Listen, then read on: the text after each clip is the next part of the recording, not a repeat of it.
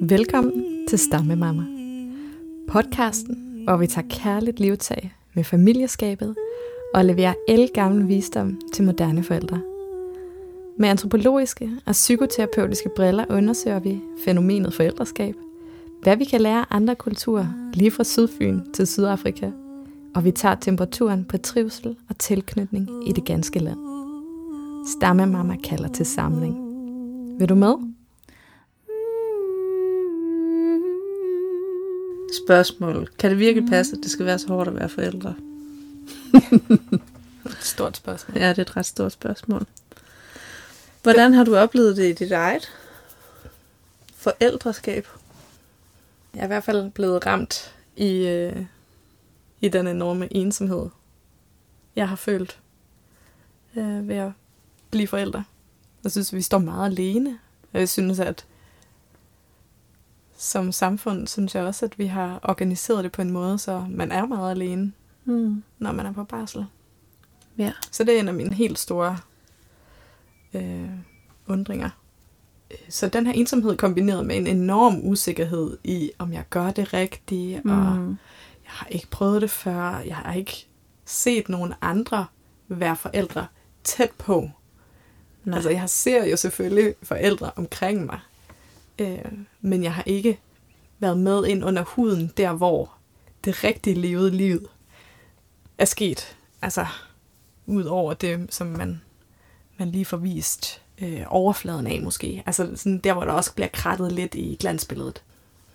Og så den her dans i at skulle tage vare på mig selv, Mm. og tage vare på et andet menneske, Ja. og tage vare på øh, de tre individer, der så er familien. Ja. Øh, og det var også noget helt nyt og Ja. svært at navigere i, synes jeg. Det er også mange trivsel at Det skulle have fokus på. Ja, det er det. Ja. ja. Så det var i hvert fald øh, noget af det, som jeg har synes har været svært. Hvad med dig? Jeg synes noget af det med det praktiske har været ret svært. Altså jeg synes, mm, det her med at skulle tjene penge, have et arbejde, sådan, så vi kan bo i det hus, vi bor i, have en bil, få mad på bordet, Mm øh, den her evigt skiftende garderobe til den lille, der vokser noget enormt hurtigt. Og samtidig øh, have tid til at være sammen og være nærværende, og også noget af det, som du kommer ind på, det her med, og hvordan kan jeg også være noget for mig selv, hvornår, hvornår kan jeg være noget i forhold til min partner, og så også lige ved siden af have en masse praktik omkring, at haven ikke gror over hovedet, at, mm. øh, at det ikke er møghammerende beskidt hele tiden i hvert fald, at der bliver lavet sund og nærende aftensmad bare en gang imellem. Og sådan, altså, jeg synes godt nok, der har været meget praktisk, der har været ret overvældende, Mm. kombineret med det følelsesmæssige omsorgsarbejde. Mm.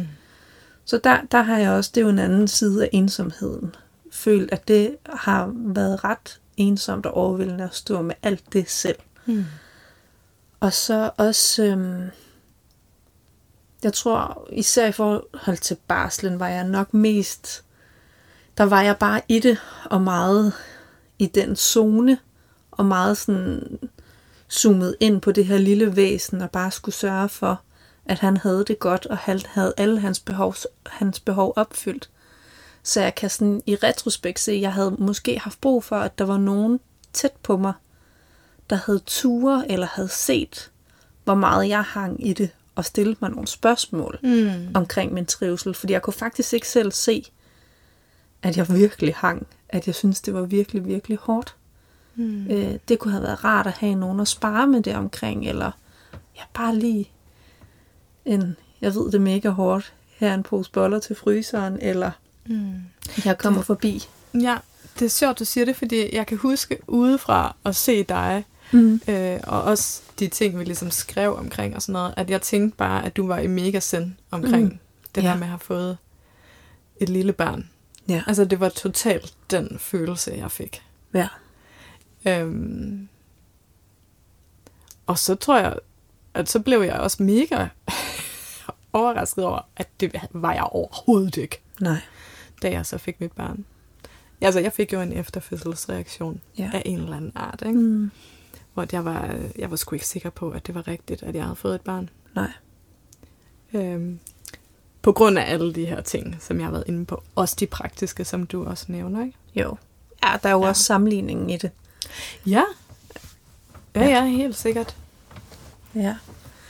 Det er sjovt at høre det sådan udefra, fordi jeg havde fornemmelsen af, at det var nu rigtigt nok. Men det var så naturligt for mig at forsvinde ind i det der selvopoffrende moderskab. At det kørte egentlig meget godt Mm. på den måde.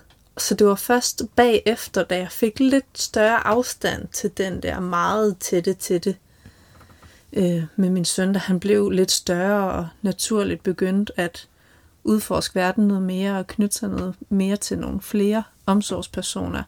Altså så var det der, jeg lige pludselig kunne mærke, at faktisk holdt vejret. Jeg har ikke været i sind og øh, mærket øh, alle de nuancer, der har været. Det har mere været en hold vejret og hold ud Mm. Ja, det er ret og, fint. få, og få noget meningsfuldt ud af det, troede jeg. Og bagefter kunne jeg mærke, at jeg var bare mega forpustet. Mm. Men var først bagefter, jeg kunne mærke det. Et godt billede. Så det er jo ikke engang sikkert, at hvis der var nogen, der havde spurgt mig, at jeg ville kunne, at jeg ville kunne se det. Nej. Det kan jeg ikke vide, men jeg tror, det havde været sundt for mig at få stillet et spejl op.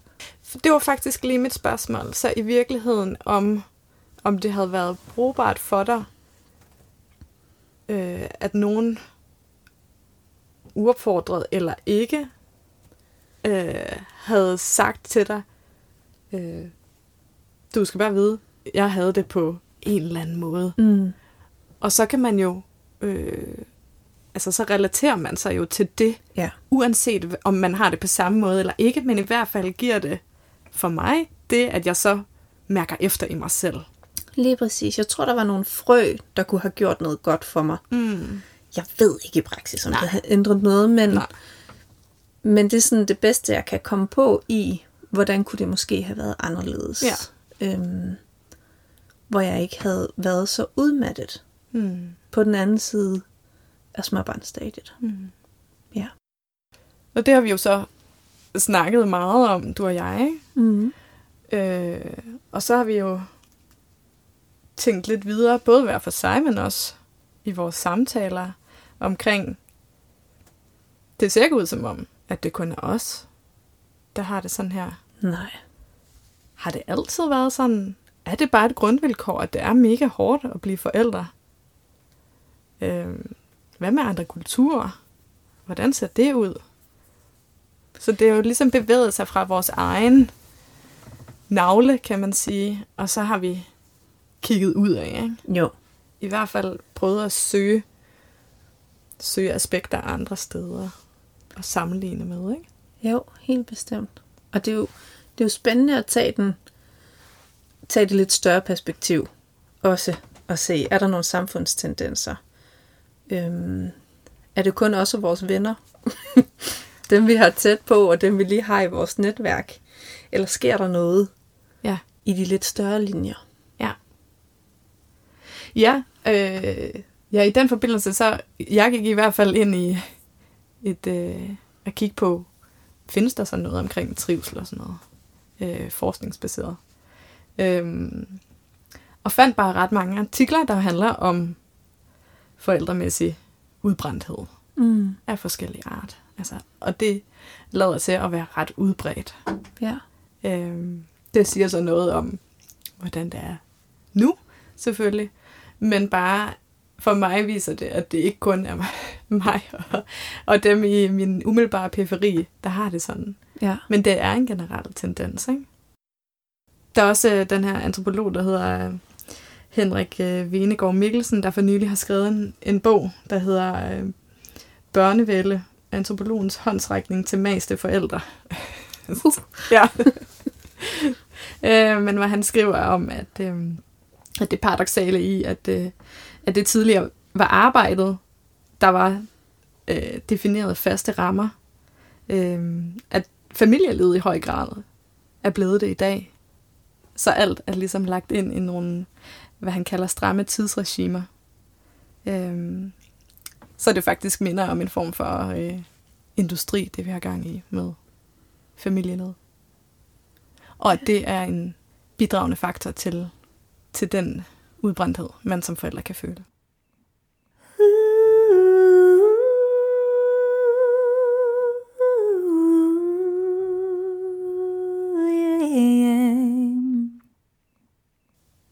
Ja, så har vi jo prøvet at kigge lidt ind i, så hvad, øh, hvorfor? Hvorfor er det så hårdt Ja. med det familieliv? Vi har lavet vores egen lille, øh, vores egen lille øh, mundrette, de fire T'er. Tid, tempo, task og travlhed. Som vi ser som nogle af de mm, store afgørende faktorer for, hvorfor det måske kunne være, at det er så svært. Mm. Og en af de helt store øh, er den her med, at vi har, vi har en eller anden vis mængde tid, og i den tid prøver vi at putte rigtig mange opgaver ind i. Rigtig mange bør og skal opgaver. Fortæller vi i hvert fald os selv, Mm.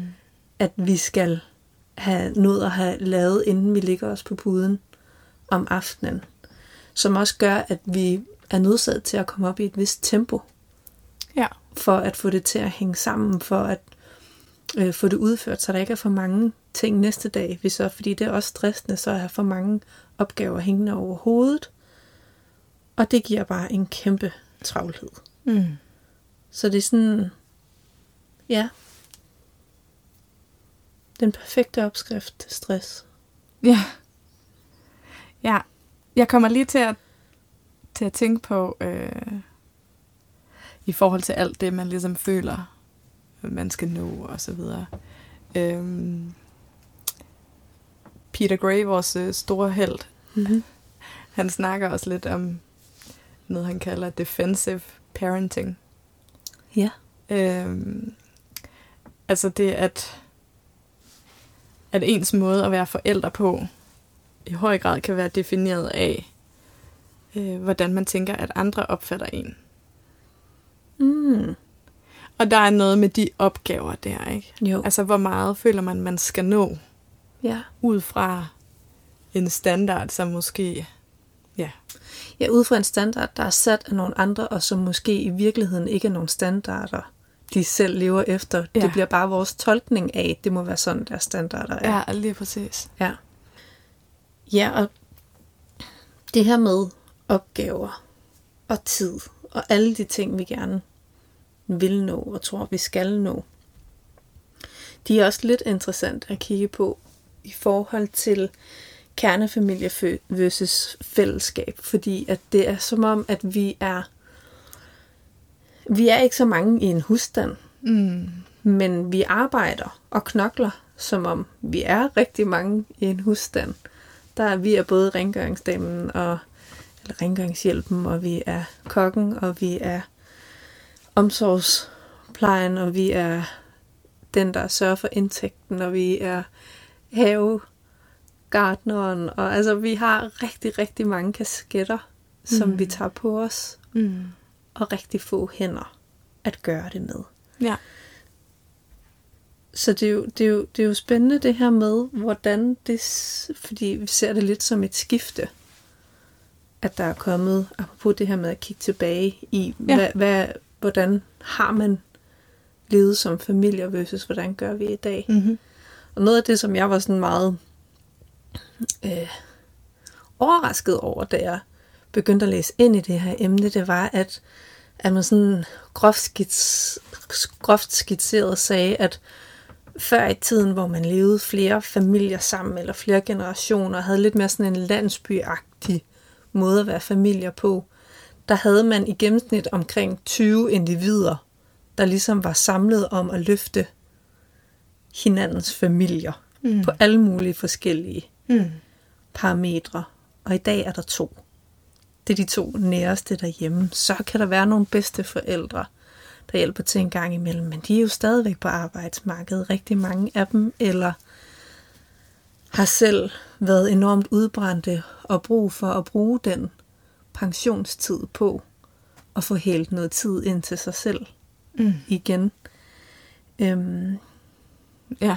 ja, ja, der er noget med, med mængden af personer, ikke? jo, Jeg har også lige øh, for nylig i en anden sammenhæng stødt på en, øh, det er en, en biolog faktisk, men en evolutionær øh, biolog, der hedder Dasha Narvaez, måske noget i den stil. det lød godt. Hun snakker i hvert fald om noget, der hedder The Evolved Nest, ja. øhm, som kigger på, netop som du siger det her med, at man havde ligesom en, øhm, en øh, ja, den her rede af, af mange mennesker, altså af onkler og øh, tanter og så videre, som, øhm, som var det her community, som man levede i og lærte af. Øhm, så det var bredt ud Ja. på større mennesker, ikke?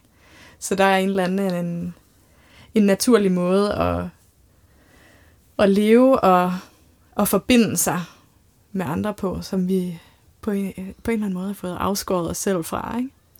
Fordi den her måde at leve på, med, hvis vi, tager, hvis vi stadigvæk kigger med de her Evolved Nest-briller, er en måde, vi har levet på 95% af menneskets historie Ja. bare for at sætte i perspektiv, sådan hvor kort tid vi har gjort noget andet. Ja. Ja, og det andet, vi gør i dag, det er jo de her meget isolerede enheder. Ja, lige præcis. Hvor vi bor meget få i samme område eller hus. Der er langt til vores netværk ofte. Ja, fordi i virkeligheden, det er jo det der, og det er jo også lidt det, vi selv snakker om, at vi savner, det er det her med det øh, kooperative, Mm. øh, altså det, samarbejdet, det nære Ja. i hverdagen, ikke? At det gjorde noget ved min øh, følelse af at være forkert i at synes, at det er hårdt. Ja. ved at vide, okay, sådan historisk har vi faktisk gjort noget andet, som har været utrolig aflastende Ja. øh, for de primære, eller for forældrene, ikke? fordi der bare var mange flere. Jeg synes også, der er en kæmpe, am, kæmpe ambivalens forbundet med det. For jeg kan godt genkende mig selv i det her med, jeg kan mærke et behov for at være flere om at løfte. Jeg kan mærke en hien efter et fællesskab, som jeg ikke helt ved, hvordan skal se ud i praksis. Samtidig kan jeg også rigtig godt lide bare at være mig selv. Mm. Jeg kan rigtig godt lide, at vi bare er os, mig, min mand og min søn, Mm. derhjemme. Ja. Og at øhm, det godt kan blive lidt for tæt på. Jeg vil ikke for eksempel trives i et bofællesskab, hvor man boede mange under samme tag. Så skulle det være altså helt opdelte enheder, måske på samme grund, men altså sådan, så den der ambivalens med, at jeg er vokset op med de der, en del af den tidsperiode, de der 5%, hvor det vi gør, er at vokse op i isolerede enheder, Mm. og være meget os selv. Så det der er en naturlighed i for mig, Mm. og kan hurtigt blive forstyrret i det, samtidig med at jeg mærker en hien efter et fællesskab, Mm, og en ja. større end løften i flugt i at have lyst til også selv at være en del af noget større. Mm. Og for den kombineret, synes jeg, kan være en virkelig bøvlet Ja, størrelse. helt sikkert. Der er nogen i min øh, omgangskreds, flere faktisk, der bor i, øh, i netop bofællesskab, Mm. men i isoleret. Altså, de har deres egen bolig til deres familie. Så er det til gengæld organiseret sådan, så at jeg ved ikke, hvor mange enheder eller familier de er, men i hvert fald så lad os sige, at man kun laver mad en gang om måneden, Mm. fordi der er så mange. Og så kan man altid, når der er aftensmad, så kan man komme og hente maden og tage den med hjem, eller Okay. spise sammen. Så er der ikke noget sådan pres på, Nej. at man skal være sammen og til stede, men så er den byrde i hvert fald fordelt, altså den praktiske opgave Ja. at lave mad. Og det, det kunne jeg bare mærke, da jeg hørte det, tænkte jeg, wow, okay, altså for det er faktisk noget, jeg bruger ret meget energi på Ja. at tænke over. Ej, den landede også lige rigtig godt over ved mig, fordi at så, så kan jeg netop også blive sådan, okay, hvis man så, hvis vi nu bare leger med den her tanke om at bo mange samme sted, og der er tre, fire fællesmåltider om ugen, jamen det er ikke sikkert, at lige de dage, at der er energien til det, Nej. at skulle indgå i det sociale. Man kunne virkelig godt bruge hjælp med at blive aflastet på madlavningsfronten. Og så vil det jo for mig se anderledes ud nogle andre dage, hvor jeg meget gerne vil give det, og være den, der Mm. øh, var social og lavede maden og sådan. Altså, at det selvfølgelig skulle være en vekselvirkning i det, men det der med at blive forbundet i, så skal jeg møde op og være social. Ja. Der virker det bare, ja, det der med, man så også bare kan tage sin mad med hjem. Ja, Hvis det, er det altså, fint? det, det, det er virkelig fint. Ja. Ja.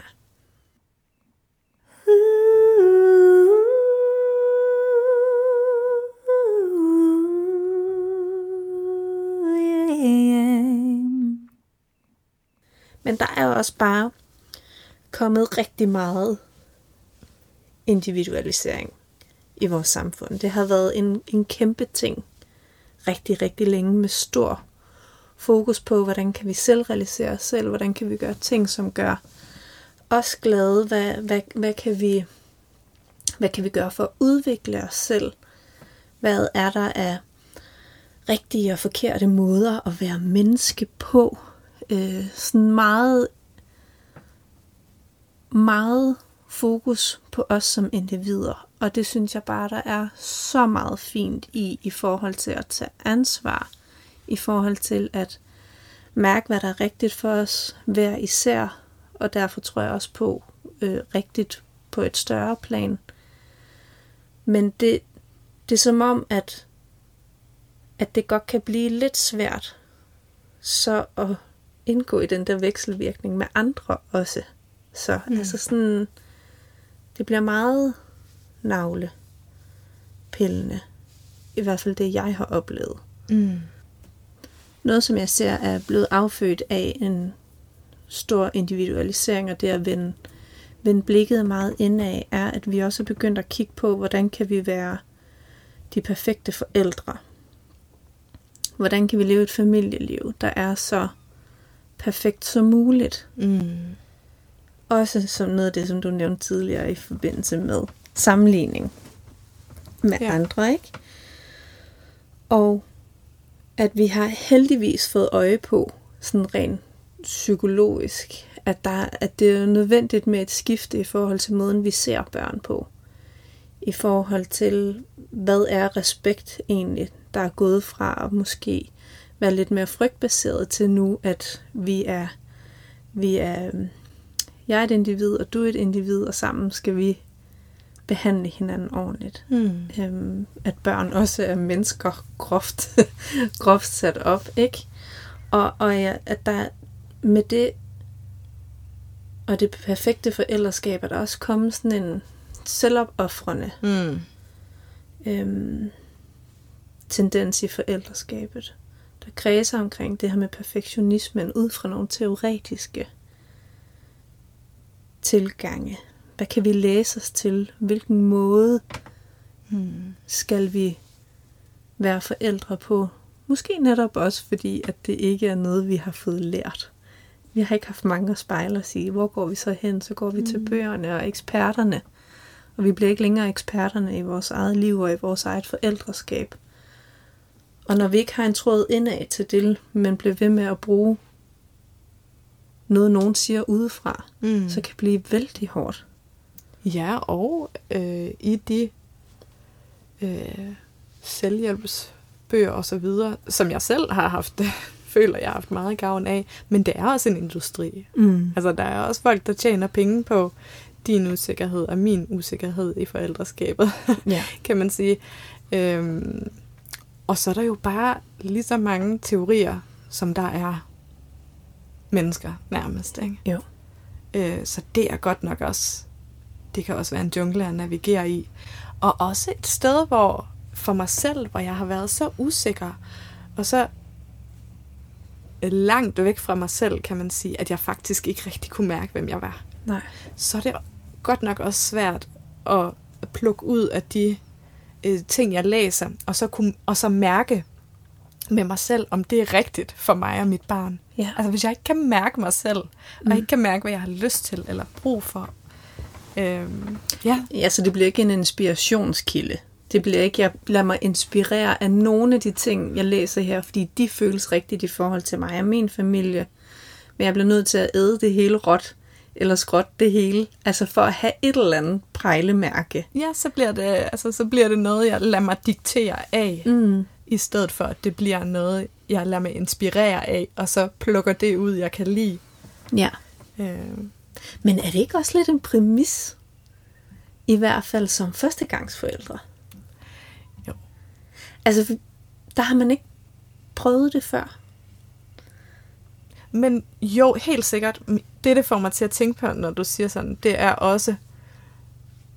Vi er også blevet... Jeg føler i hvert fald, at jeg er et sted, hvor jeg...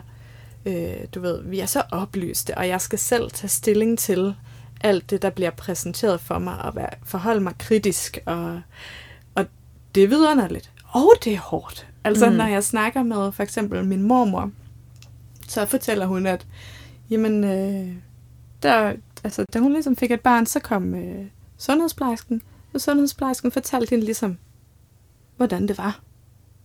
Så var der en sandhed. Ja. Og øh, det er slet ikke for at simplificere det eller noget, men jeg kunne bare høre, da hun fortalte det. Så, og så sænkede skuldrene så lige på mig. Altså, ej, hvor ville det være rart, hvis der bare var en, der ligesom sagde, at Ja. det var sådan her, det var. Ja. Så jeg tror, det er bare for at sige, at, at vi også lægger et stort pres på os selv i at finde den der rigtige vej. Ja. Ikke? Som vi også lidt, som du startede med at snakke om, ikke? Jo, så det, jo mere verden ligesom har åbnet sig op for os, og jo flere øhm, muligheder, der er kommet med det, jo mere desperat går vi så også efter at finde en vej. Altså f- for også at få begrænset alle de der indtryk, og alle mm. de her mange, mange inspirationskilder, der kan være. Det er enormt overvældende. Ja.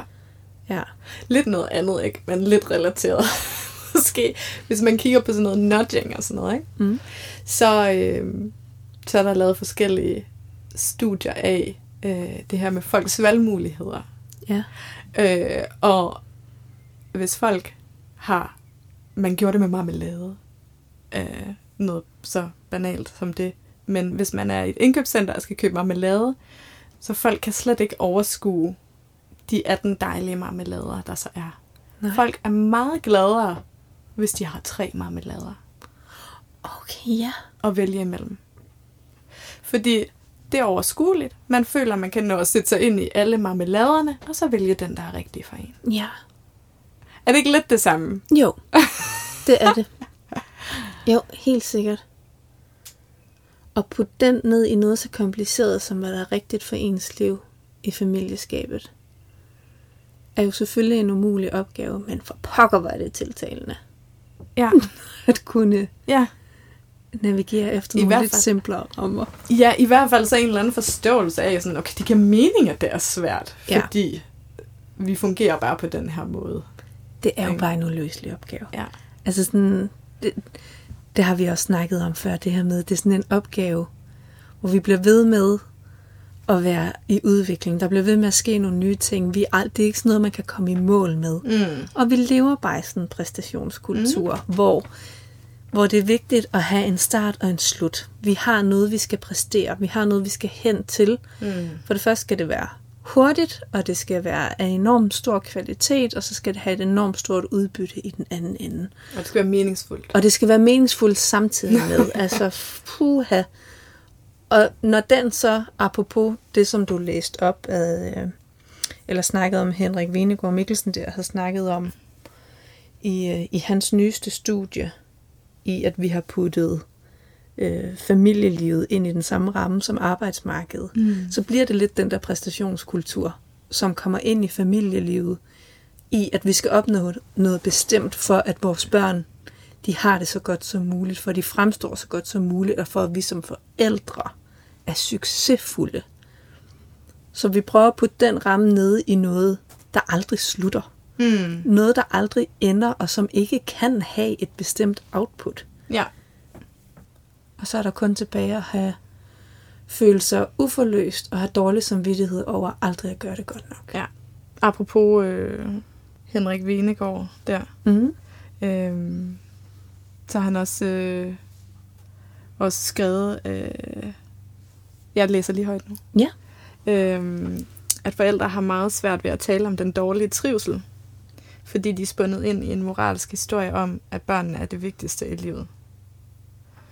Øhm, og det jeg tager ud fra det, det er egentlig den her med den moralske historie. Altså når noget er moralsk. Altså det ligger jo i det sociale, i det relationelle, ikke? Så det ligesom dikterer en måde, vi agerer på. I det små, men en form for social kontrol, ikke? Jo. Ja, altså hvad er det, der gør, at vi når frem til, Ja. at vi, selvom det ikke er skrevet ned, er enige om, at det er den her måde, man er en god forælder på. Ja. Ja, det er interessant. Ja, er det så i virkeligheden sådan? Er det bare noget, vi bilder os ind, at vi er enige om? Og så går vi alle sammen og prøver at pejle efter et eller andet moralsk kodex, som vi faktisk ikke ved om. Jamen, sådan er- tror jeg da i høj grad, det forholder sig. Ja. Men fordi alle måske prøver at efterleve det i hvert fald, Mm. så bliver det øh, reinforced. Ja, Øh, ja. forstærket. For, ja, tak. Ja. Så vi må ikke være selvopoffrende. Vi må ikke være for, øhm, for koncentreret omkring os selv i en selvudvikling. Øh, vi, må, vi skal tage os af vores børn og deres trivsel, men de må ikke blive for centreret i midten. Mm. Ja. Ja. Ja, så uanset hvilken af polerne i denne eller andre sammenhænge, vil man kunne blive kritiseret eller kritisere sig selv for at gøre for lidt eller for meget. Ikke? Ja. Ja. ja. Det tror jeg også er en stor en. Så det kunne være, at der var noget, vi kunne lære af fra nogle andre kulturer. Ja. Fra noget i vores historie, som måske er gået tabt. Mm. Som inspiration til det her ret store dilemma i, hvordan vi får passet på os selv som familie. Ja, helt sikkert.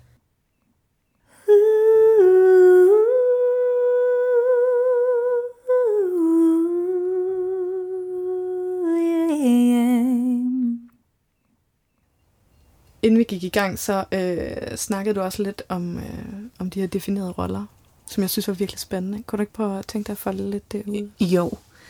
Altså når, når vi sådan øhm, i vores levetid, menneskets levetid, kigger tilbage på, hvad er noget af det, der har fungeret i familiekonstellationer, hvor er det, at det virkelig øh, har spillet i fællesskabsånden, så var der noget omkring det her med at have meget definerede roller.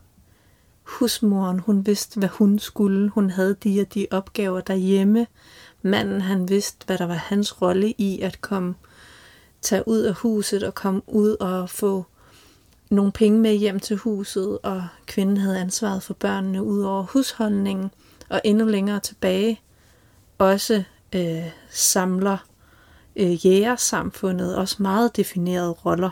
Mm. Og der er jo så også, det, det var meget køns domineret eller kønsbaseret i forhold til, hvad, hvad de her forskellige roller var. Men det fungerede, fordi alle vidste, hvad de skulle og hvad de ikke skulle.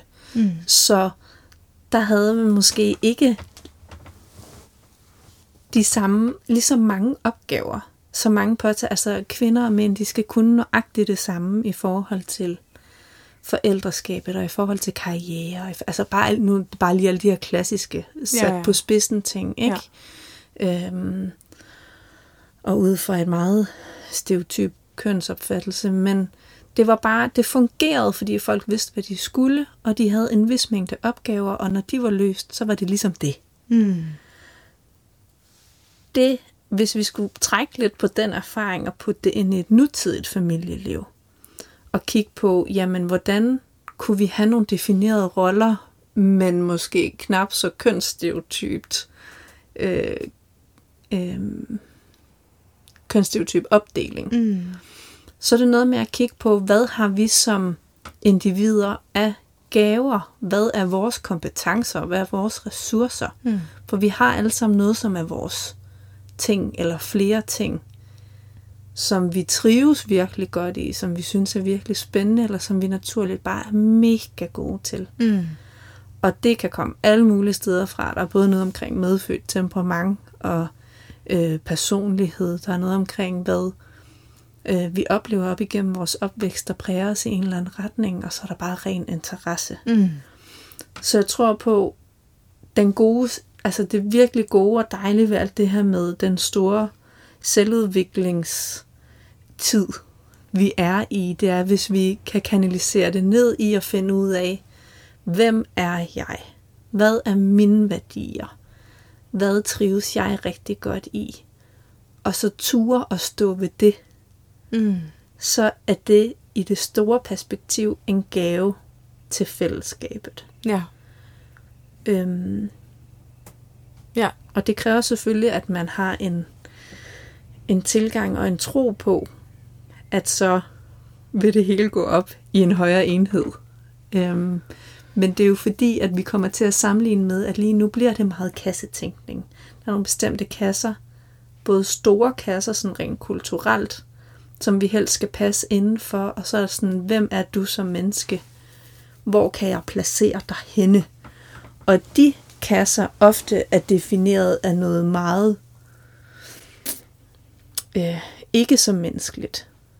Altså Ja, produktivitet. Ja, Og, fordi jeg kommer også til at tænke på, hvad, hvad vi øh, som samfund værdisætter. mm, Ikke? jo, Så der er bare klart noget, der er mere øh, prestige i, øh, eller sådan kapital øh, yep. i, kan man sige. Og det kræver selvfølgelig et opgør med den tilgang til mennesker. Mm. Ja. Hvad er det, der er værdifuldt? Ja. Og det kan måske godt være lidt svært at gøre på et meget stort plan. Altså det, det, det er noget af en god vending, vi skulle lave. Så, så ja, så, Så- hvordan kan man gøre det i små? Ikke? lige præcis, ja. Og det bliver nødt til klassisk Michael Jackson, start with the man in the mirror. Altså vi bliver nødt til at starte med os selv. Mm. og finde værdien i, hvad er det, hvad er det, jeg føler, jeg trivsel med i mit liv. Og det er en gave til os alle sammen Mm. i det større billede. Og når vi så gør det, så begynder vi også at give det videre til vores børn. Vores partner bliver inspireret af det, vores venner. Vi begynder at gå have nogle snakke omkring og fremhæve hinandens ressourcer. Mm. Øhm, så det på den måde spreder ringe i vandet. Det synes jeg i hvert fald er vildt inspirerende Ja. at tænke på. Helt sikkert. Ja. Og som også hænger lidt sammen med det her med tid, ikke? Fordi når du får et barn, så er der bare knap med tid. Ja. Så man bliver jo også nødt til at forholde sig til, hvad vil man bruge den tid på. Ja. Og for mig i hvert fald blev det vigtigt, at det så var noget, der var værdifuldt Ja. for mig, og som gav mening for mig. Så faktisk har det jo været en ret stor øh, proces inde i mig at få et barn. Altså jeg har lært utrolig meget om mig selv Mm. på de snart to år, jeg har haft et barn, fordi at jeg føler, at jeg har været nødt til virkelig at kigge indad, Ja. for at få det optimale ud af, af både tid og, og mig selv. Der er en tendens, også i mig selv, til at tid skal fyldes ud. Ja. Så hvis der er huller, Mm. skal de fyldes ud med noget quote unquote værdifuldt. Ja. Ikke? Som ikke nødvendigvis er øh, fra mit synspunkt værdifuldt. Ja. Men der er også den her tendens til, at alt skal være meningsfuldt. Og jeg er enig i, at skulle leve et meningsfuldt liv. Jeg tror bare på, at det er blevet, blevet lidt en misforstået størrelse. Ja, Det, det er værdifulde og det meningsfulde. At det ikke ens betyder med, at alting er fantastisk. Mm. dejligt. Og er mega positivt. Ja. Det er ligesom en faldgruppe i det, at noget kan godt være meningsfuldt på et overordnet plan, og man samtidig også er hårdt. er hårdt. Ja. Ja, lige Mm. præcis. Ja. At Der er nogle ting, man arbejder for og er målrettet omkring, og nogle ofre, man laver, og der er nogle konsekvenser af ens valg. Men overordnet set er det meningsfuldt at ja. gå den vej. Jeg kunne også godt tænke mig, øh, bare for mig selv, at, øh, at finde på en eller anden løsning i forhold til at få overleveret noget af al den viden, som min mormor og min mor og andre øh, har om forældreskabet, så jeg ikke føler, at jeg skal lære det hele fra bunden helt selv. Ja.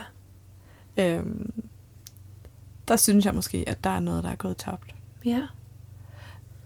Ja, der var også det her eksempel med øhm, et folk, der hedder Fulanierne, hvor at de, øh, ligesom når de har et, øh, når de finder sammen med en, de skal have børn sammen med, så flytter ind hos den familie. Øh, så hvis kvinden, når kvinden bliver gravid og føder, flytter hun tilbage til sit eget hushold, så at sige, hendes familie, ikke? Ja. i to år og bor. Og derefter etablerer de så deres eget separate hushold. Okay. Og der ligger bare utrolig meget overlevering af viden i det, ikke? Jo. Og anerkendelse af, som jeg læser det, at okay, du er helt ny i den her meget ukendte verden. Lad os lige bære dig. Ja. Lad os lige tage hånd om dig. Ja. øh, så du får øh, kropsliggjort noget af det. Fordi en ting er jo, hvad man intellektuelt kan læse sig frem til af teorier, og ja, guderne skal vide, hvordan Google er blevet misbrugt på min telefon øh, i den retning. Ikke? Ja. Øhm, men en anden ting er jo den kropsliggjorte og internaliserede viden, Ja. som vi bare lærer af at se og observere andre, der gør det samme Ja. eller som lige kærligt kan sige, den vej, ven. Ja. Ikke? Jo. At hjælpe og aflaste i det nære. Hvor man netop kan se, gud, jeg kan se, hun er, altså, øjnene, de er helt, der er Ja. sorte render. Jeg byder mig lige til, ikke? Jo, det er ikke kun de der polerede øjebliksbilleder. Ja.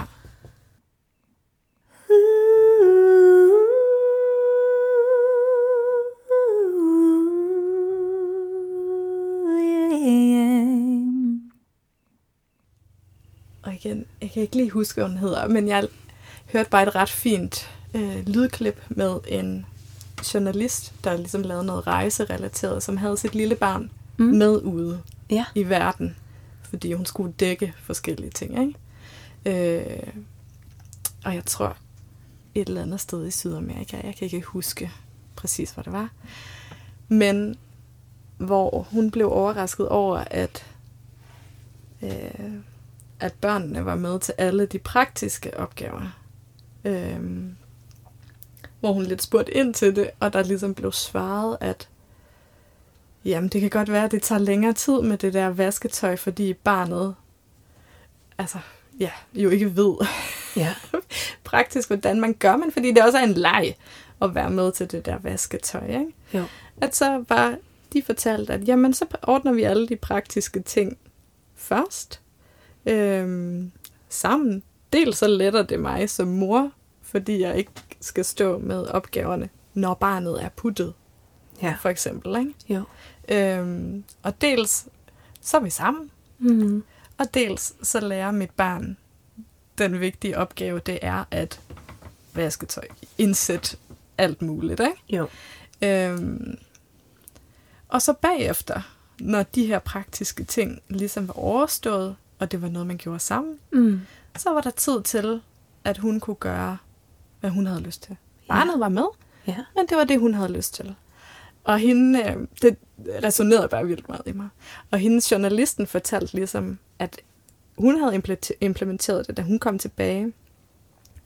Og at hun nu aldrig gør, eller ikke aldrig, men sjældent gør nogle af de der store ting, som er tage i lejeland, fordi hun bare synes, at det er røvsygt. Også. ja. Men så, så de gør sgu ting, som hun synes er nice. Ja. Men fordi de er sammen om, om alting, Ja. så behøver, behøver det ikke at være alt muligt, øh, nem, nemlig oplevelsesorienteret. Øhm, der var et ret fint eksempel på det der ude for en campingvogn, inden vi skulle herind. Mm. Øh, hvor, hvor, øh, hvor der lige skulle nogle ben på campingvognen, så den ikke tipper, eller der skulle køres ned. Mm. Hvor din datter, hun hjalp dig med at få dem ned. Kørt ja. ned, de der ben. Ja. Og det tog utrolig lang tid. og din mand klappede dig kærligt på ryggen og sagde, det godt, du er så tålmodig, skat.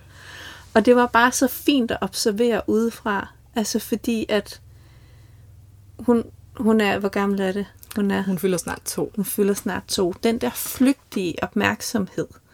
Hun skulle både snakke om den is, som jeg holdt for hende, og de blomster, hun var gået forbi lige før, og øh, glemte, hvilken vej hun skulle dreje, og sådan, altså at det var så flygtigt i den der, og den der meget simple opgave, det var at skulle skrue på det der håndtag for at få de der ben ned. Ja. Men der var bare noget virkelig smukt i det der med at tage sig tiden til at tage hende med i den opgave. Mm. Og selvom det ved Gud kan være irriterende, og det er ikke altid, man lige har tålmodigheden til, at det tager så lang tid, hvilket jeg også tænker er helt okay. Ja. Altså, jeg tænker også, at skal have dem med i alt, Ja. også afhængig af alderen. Men det var bare så fint at se hende være med til den der opgave, og det var noget, hun kunne, altså, hun kunne være med til, der passede til hendes niveau, som jeg tænker også gør, at hun vokser lidt mere indeni, i at være med til den opgave.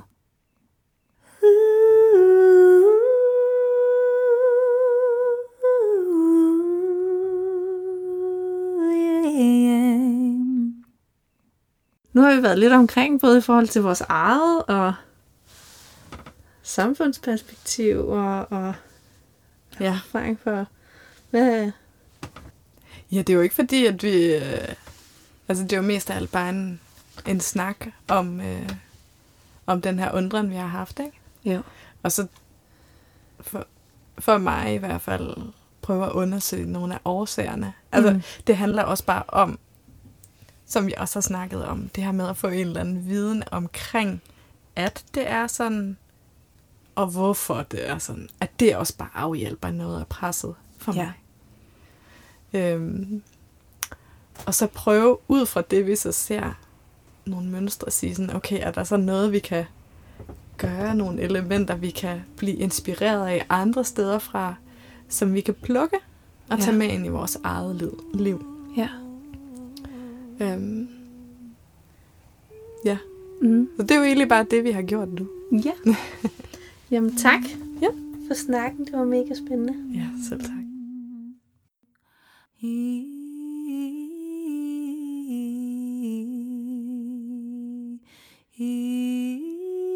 2000 tak for, at du lyttede med til dagens episode af Stamme Mamma. Hvis du kunne lide det, du hørte, vil vi sætte stor pris på, at du smider nogle stjerner efter os, følger podcasten og deler. Du er altid velkommen til at sende spørgsmål og emner ind via vores Instagram, Stammemamma, og ellers siger vi mange tak for, at vi blev inviteret ind i en lille del af din dag.